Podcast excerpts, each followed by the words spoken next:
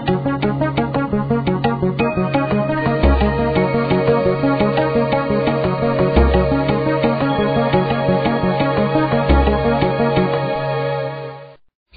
got a lot of material to cover in a short time, so I'm going to kind of give you the essence of what we want to talk about today. It is about the gifts of the Spirit. Now, last week, historically, a little over 2,000 years ago, God did what Jesus said would be done. That is, He sent the Holy Spirit, which is another comforter, is a guide, it, it is a counselor. Uh, this is what Jesus said a power from on high that would come in the form, it was God Himself, God the Holy Spirit. And the apostles' lives were changed as a result of that. And that the Holy Spirit, with the coming of the Holy Spirit, the Holy Spirit gives to His people gifts. He, he came, God sent the Holy Spirit as a gift to us. Remember, it said, Repent and be baptized, and you shall receive the gift of the Holy Spirit. So the Holy Spirit itself is a gift to each and every one of us. And to each one of us, God gives to us gifts. And one, two, three, some people are more gifted than others and the like. Um, we recognize that. People, uh, as for example, the parable that Jesus gives to us, and so we, we don't need to be offended by those things that other people may have more gifts. Uh, because Jesus gives us a parable, you know, one he gave ten pounds, another he gave five pounds, another he gave two pounds. And then, of course, Jesus' question in that parable, what did you do with it? And so the question for us is, what is, what are the gifts that God has given to us individually? And how are we using them? That's part of the question. And the other part of the question is what are the gifts that God has given to, let's say, those sitting here in our congregation that you recognize are gifts in other individuals? Whether or not they fully recognize, you recognize it as being a gift in their life. Now, what we have to understand about the gift of the Holy Spirit and the gifts that God has given to us is that they are given to us to be used for the common good of the body of Christ. That is the reason, in part, for the coming of the Holy Spirit. Now, we must also understand why there are several reasons why this is important to discuss today in our lives. One of which uh, I'm just discussing it historically because last week being Pentecost and, and reminding us of that. But I also want to discuss it from the context that we live in a spiritual world. There are a lot of people who are very spiritual. And they talk about their spirituality that they have. What we want to look at, and so that we understand some of these things, is how the, that spirit works in a person's life. We also want to take a look at what the Apostle Paul, and that's had uh, to tell the church at Rome, and that's why I had my wife read what Paul had written here in Romans chapter 8. And now there are a couple of interesting things I want us to understand about chapter 8, it, and what is probably one of the most intriguing scriptures uh, for me in, in, this regard, in terms of uh, what Paul has to say. He talks about us being led by the Spirit of God, that we are sons of God. So the Spirit brings us into a relationship with God, and we know then that we are His sons. It also says that God did not give us a spirit of fear, and uh, that is not the kind of spirit that we have. And of course, it's recorded in 2 Timothy 1, verse 7, that God has not given us a spirit of fear, but of power, love, and a sound mind. And sound mind is, is very important for us to understand as well in this regard. But then it tells us by the Spirit we cry, Abba, Father. That is, the Spirit testifies with our spirit that we are God's children. Now, this is an introduction to two spirits God's Spirit and our spirit. And it testifies, and it would suggest to us that we cannot know fully that we are sons of God unless God's Spirit unites with our spirit to help us to believe that and to have that kind of relationship with God, as Jesus has pointed out and continues to point out, our Heavenly Father. He, He helps us to realize that God is our Heavenly Father. We, of course, know by Scripture, John 17, verse 3, that eternal life, the definition as given by Jesus is this. Eternal life, John 17, 3, is to know the Father and the Son whom He has sent. So that's very important. Now, I want to di- digress for a moment because I've been watching some intriguing things with my wife on television about the brain. And they were doing a, a thing on the brain, and since I deal with mental health with individuals, I found this intriguing. They were doing one on parenting and how the, the neurons in the brain affect parenting. And what they have been able to discover and to actually manipulate is they're able to take, for example, a primate who, in, in this particular case, is not parental. In other words, uh, the, the, the baby is born, the father, the other primate doesn't have anything to do with it, or in the case like rats, uh, they mate and then the other rat doesn't have anything to do with it, or another male rat may come in and take the pups and, and kill them. It has no parental. Well, they're able to take neutrons now, discover which neurons rather work in there, and they're able to alter them instantaneously by putting light into them, and it changes those that would normally eat or kill the pups into a, a one who has love and a parental instinct about it. Wow is right and they talk about how this happens. Now, also in the same context, it's kind of interesting. I was watching an astrophysicist talk about the universe and about the um, your chemical chart. Why can't I think of the name of the chemical chart? Uh, all the chemicals. Yeah, yeah, the periodic table. That in 1957 four scientists together were able to discover that all the chemicals on the periodic table came from nuclear uh, fusion inside stars. And when those stars exploded, then all those chemicals, because they form different chemicals under the pressure of the heat and all of that under fusion, um, make up basically everything that is made up of man. So the conclusion is that we could say that we are stardust. Now, there's a point that I want to establish here. In, in none of these things are we giving God credit. First of all, we're stardust. Where did the star come from? You know, you may have the fusion, you have all these elements and all, but where did the star come from? Where did the neutron come from? And by the way, where did this light come from? So we ask that question. Going to set that aside because we're going to add all of this in our little beaker as we go along.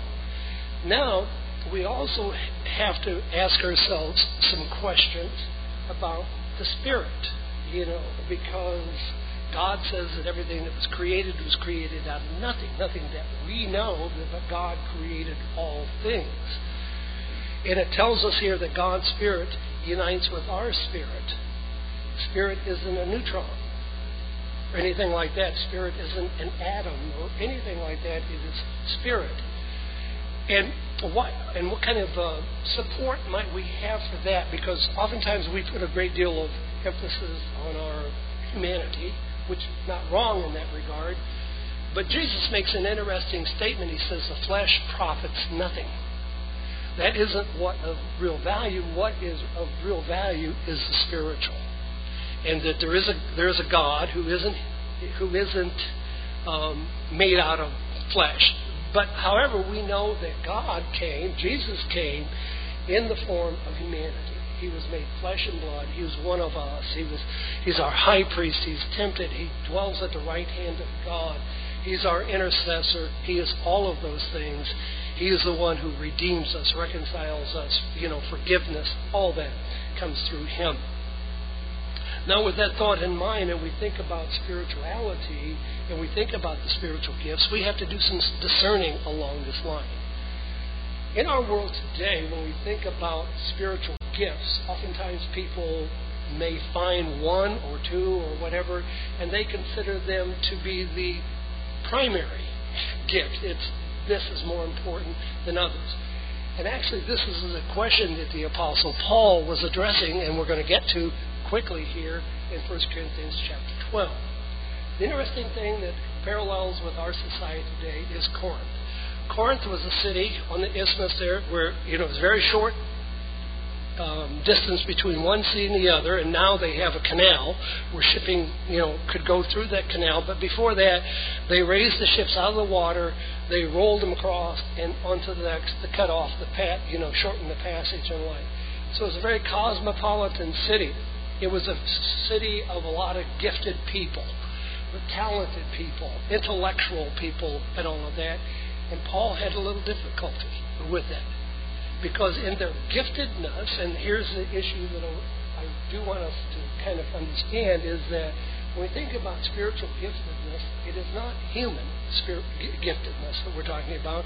It is spiritual giftedness, and it is God working, Holy Spirit working in our life that makes a difference. And it also goes back to the point of where does the glory and where does the credit go to.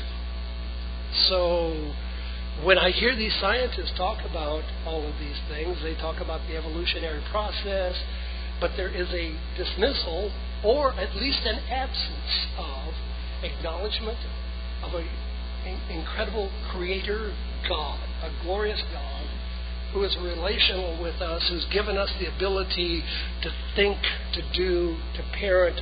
He, he's made us in His image, which is awesome and wonderful. So now, the connection for us today is this, and the importance is on one hand, we can be very spiritual and be so far away from God. Because not every spirit is of God. We have to understand that. We live in a world where Jesus again reminds us he encountered the devil, he encountered Satan.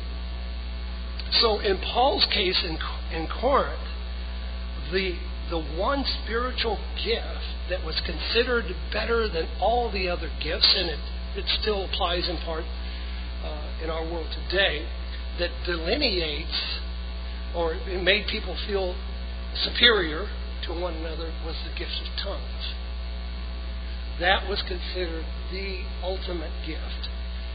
And so, what we're going to see, though, in Paul's letter to them I think, is a better understanding of, of the Holy Spirit and the working in God's life.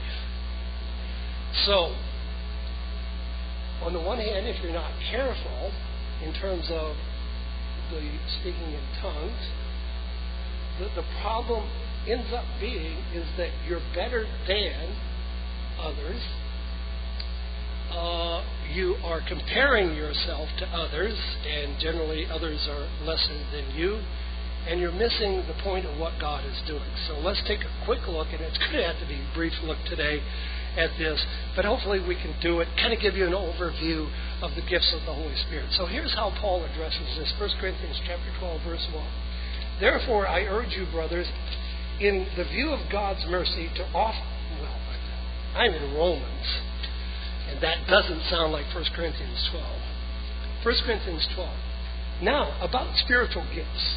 So Paul begins to address this. Brothers, I do not want you to be ignorant. You know that when you were pagans, somehow or other, you were influenced and led astray by mute idols.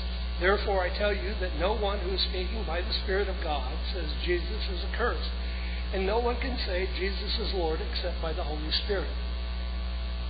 So here are a couple of points that we should learn from this.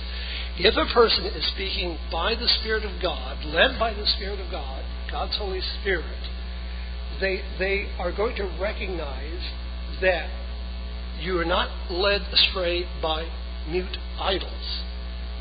That the focus of the Holy Spirit, and remember, this is what Jesus said about the Holy Spirit the Holy Spirit will not speak about himself, but he will speak of me and glorify me.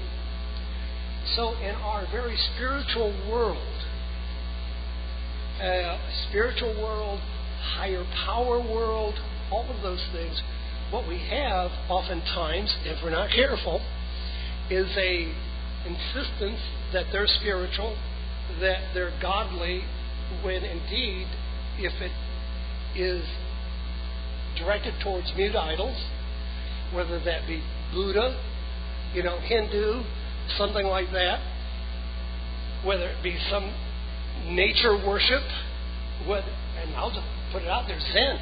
You know, the Zen, you know, everything is good, and I'm in I'm in line with the universe, and I got all my stars together, and all of these things. Wait a minute, where, where is God in, in all of this? That represents a distortion of or a distraction from Jesus, because the Holy Spirit comes from God. Jesus lives his life in and through us by the Holy Spirit, and and we end up giving attention or direction, love, care, and concern, or credit to, to that which is a mute idol. We miss the point there. So Paul is warning them about that.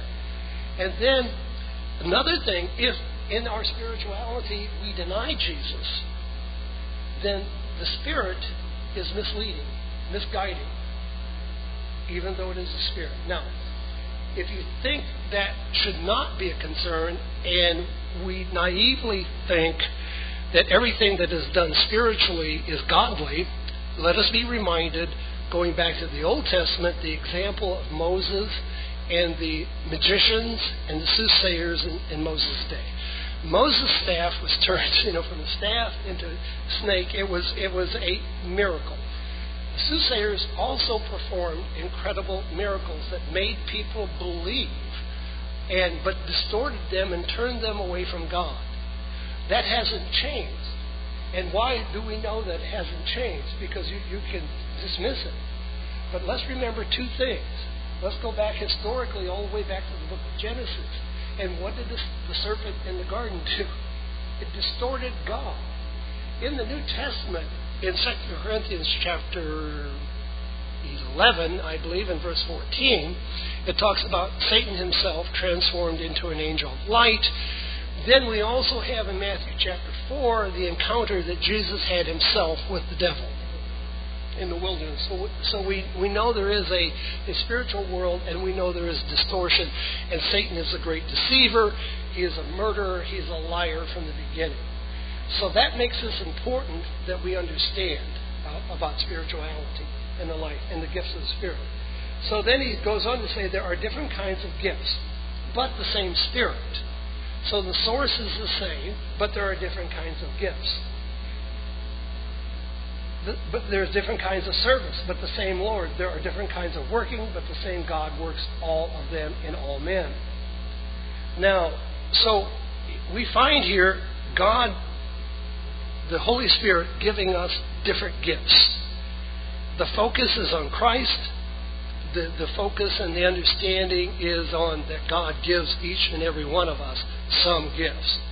Now, I do want to go back for just for clarity's sake, and that I'm not hanging this on my own ideas or philosophies or whatever, but rather on the apostles in 1 John chapter 4, so that we see and understand we're talking about spirits. Because one of the gifts of the Holy Spirit is discernment of the Spirit. So here's what Paul, uh, John rather says in 1 John 4, verse 1. Dear friends, do not believe every spirit, but test the spirits to see whether they are from God. Because many false prophets have gone out into the world. This is how you recognize the Spirit of God. Every spirit that acknowledges that Jesus Christ has come in the flesh is from God. Now, we have a lot of people who acknowledge that Jesus was a a prophet. But they do not acknowledge him as God in the flesh. So John is telling us if recognize that has come in the flesh is from God, but every spirit that does not acknowledge Jesus is not from God. I mean, he makes it quite clear here.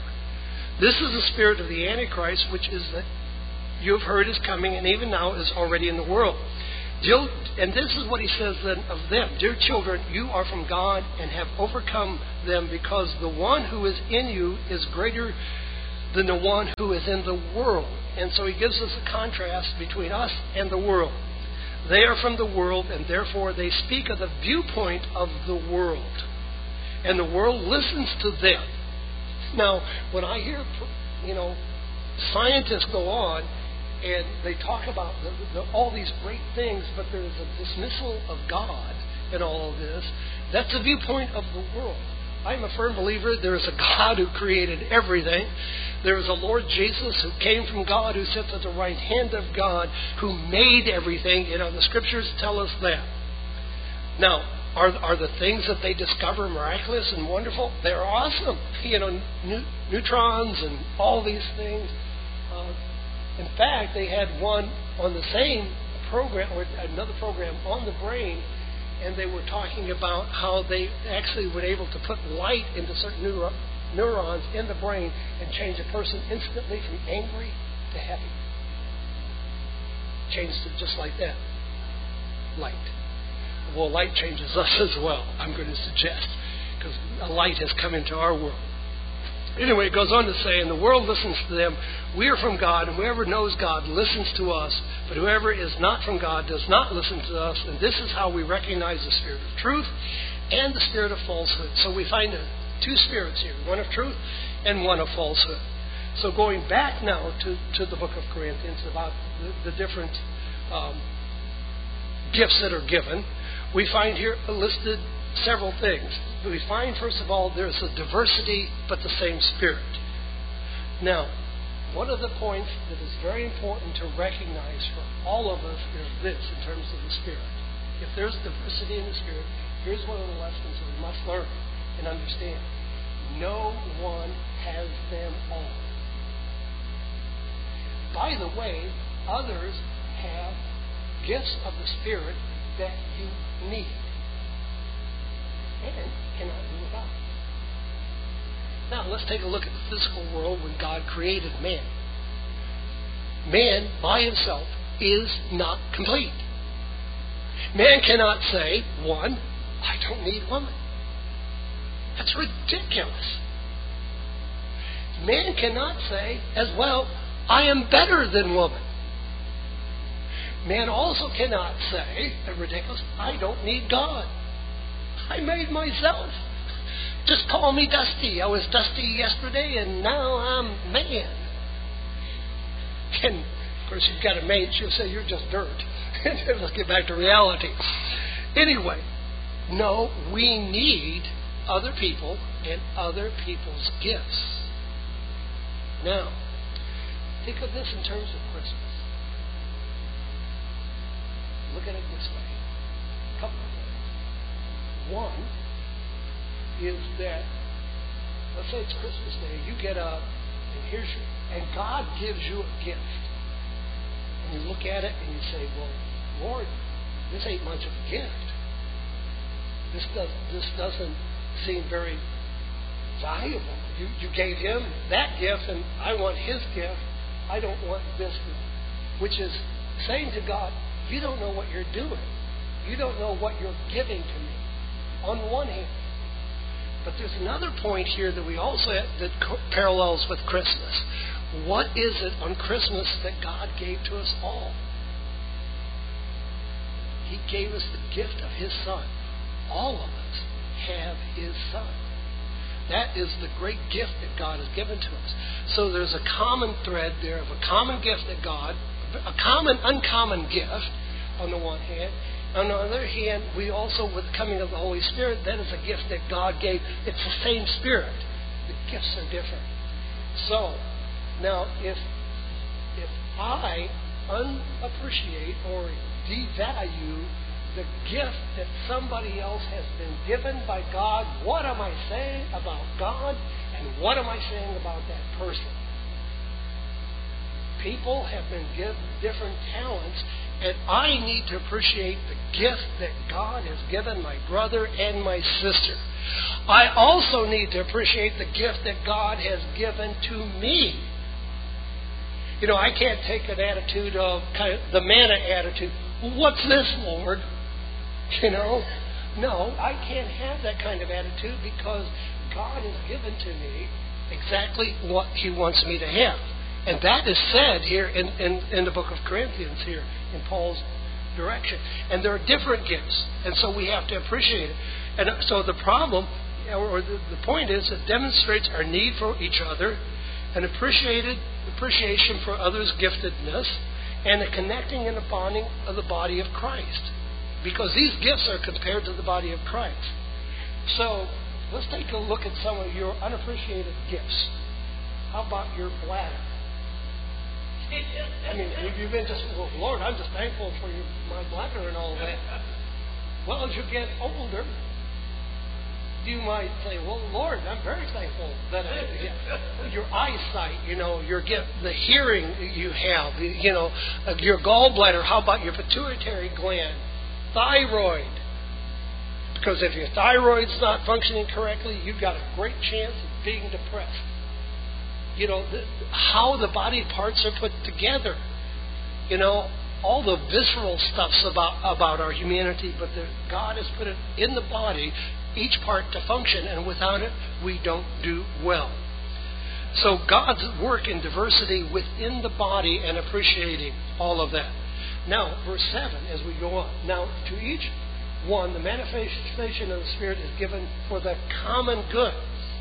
Now, the gifts that God gives to us, the Holy Spirit, are for common good. It's not, it's my gift, and I am unwilling to share it. You all, all of us have gifts. I think about Clara. Here, here's a gift of Clara, here's a gift of Jeanette. The spirit of unity. Now, how, how does the spirit of unity work in your life? You folks are black. You're in a white church all your years. Did you, were you divisive? No, you're not. You're led by, you have a unity. Um, and, you know, it's, a, it's an appreciation because unity is a great gift from God to be unified, even though you may be mistreated, overlooked, or whatever, underappreciated. Again, it is a gift. And my response to your gift should be one of also of love and of care and of brotherhood. And of, again, a response to that and an appreciation for all of those things that you do because I am no better than any of you. We are made, we're children of God, because this is what it tells us. The gifts are to Jews and Gentiles, male and female, bond and free. It is the Holy Spirit that brings us into a relationship with God. It isn't a day. It, you know, it isn't laws that bring us. It is the Holy Spirit that make us His children. The sign of God's children in the Old Testament was the Sabbath. It is a sign between God and His people. The sign in the New Testament is the Holy Spirit. If God gives a person His Spirit, they are His. They belong to Him. So, anyway, we see this. And, and to one there is given to the Spirit the message of wisdom, another begins, begins to delineate wisdom, knowledge, same Spirit, faith, again, gifts of healing, another miraculous powers of prophecy, distingu- and, and it says here distinguishing between spirits to another speaking in different tongues. And still another interpretation. Some people are gifted at tongues. They speak four, five, six languages, and they just comes just like that.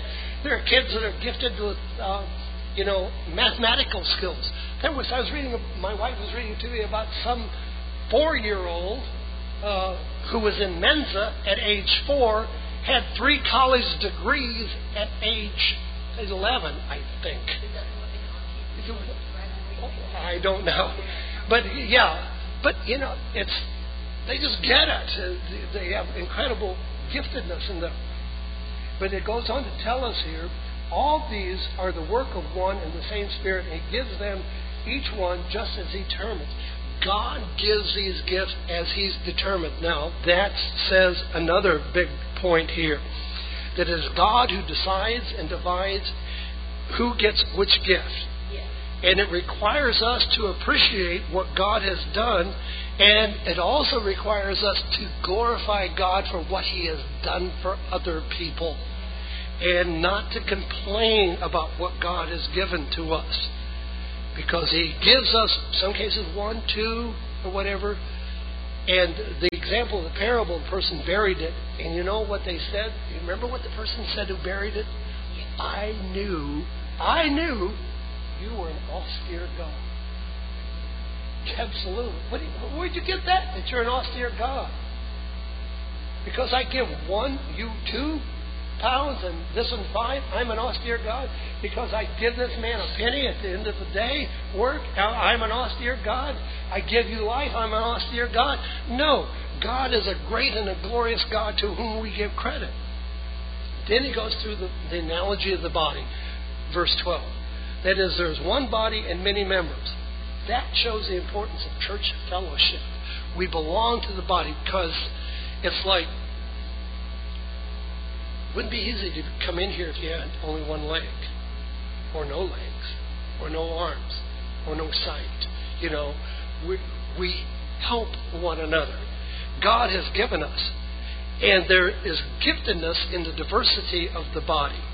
Now, Paul then goes on and talks about the aches and pains of the body in verses 15 through 26, because the body complains, and we're no different. Even though we're given gifts, Let's read some, some how this goes. He's, he's writing here in, in verse 15. If the foot say, Because I'm not a hand, I do not belong to the body. This is a, a real life situation. We want, well, because I'm not a deacon, because I'm not an elder, because I'm not a man, because I'm not this, I'm not that, I don't belong. Come on, Paul said, get real. We all have our part to play and it's about being self-centered and re- realizing, well, what would we do without the hand? You know, what would we do without the thumb? The opposing finger, finger, the thumb, because we can do so many things. I was trying to pick up a needle yesterday. So I, I actually, the big boy had a splinter in his finger. so I had Nurse Karen working, trying to get.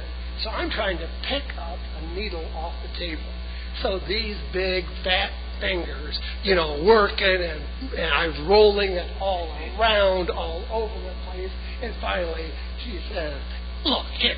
And she just reaches down, her delicate, picks the thing right up.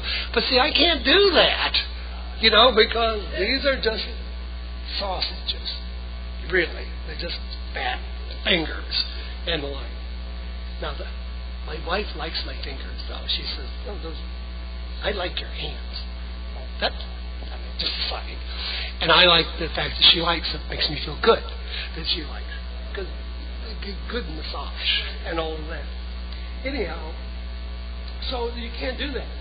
It would not, for the for the reason, cease to be part of the body. And if the ear should say, "Because I'm not the eye, I do not belong to the body," it would not be for the reason cease to be a part of the body. If the whole body were an eye, we'd be a cyclops. Oh my, could you imagine what just an eye? Yes. You could see but not hear. All the things that so he again is reminding us. He's, he goes on to tell us we're all part of the body in many parts. So he cannot say that.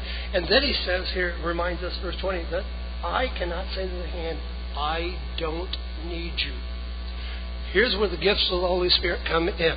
Other people have gifts of the Holy Spirit we cannot say to them, I don't need you. I don't need your encouragement. I don't need your, your spirit of exhortation. I don't need your comfort. I don't need your kindness. I don't need your patience. I don't need your unity. I don't need you. No, we need all the gifts that God has given to the body. We, you know, and, and I talk about this. I, you know, I, I could do a sermon, but if nobody showed up, do I need people? Yes, I do.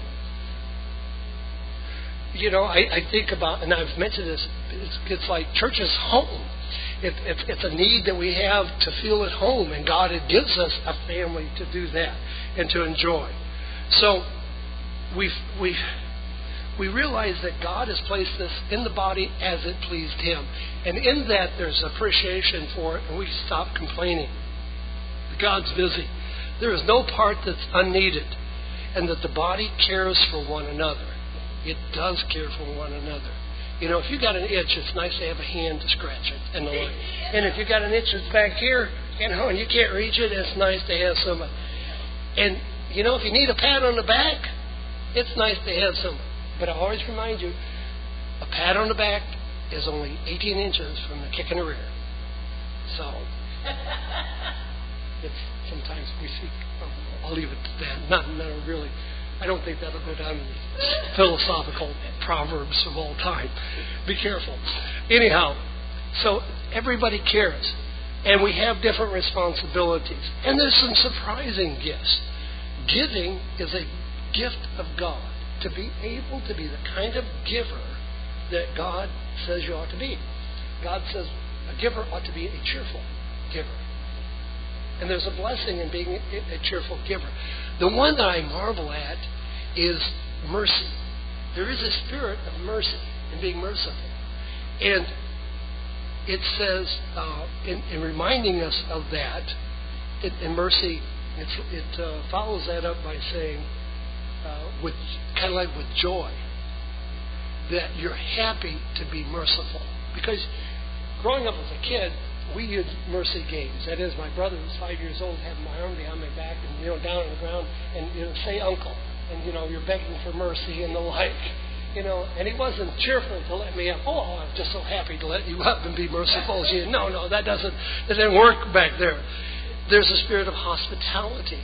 There are gifts, but the point being is that God gives those gifts to share, and so we're gifted by the Holy Spirit but it is an appreciation for what God is doing, has done in our life, that He is the giver of all good gifts. And every gift that God has given us, the Holy Spirit has given, is to be shared. It is to be shared. There is no gift that God gives you that's just for you. Now, having said all this, this these gifts that God has given to us will lead us to a more excellent way which is the next chapter in the book of Corinthians. And Paul says, I'll show you a more excellent way. If I do all of these things and I have not love.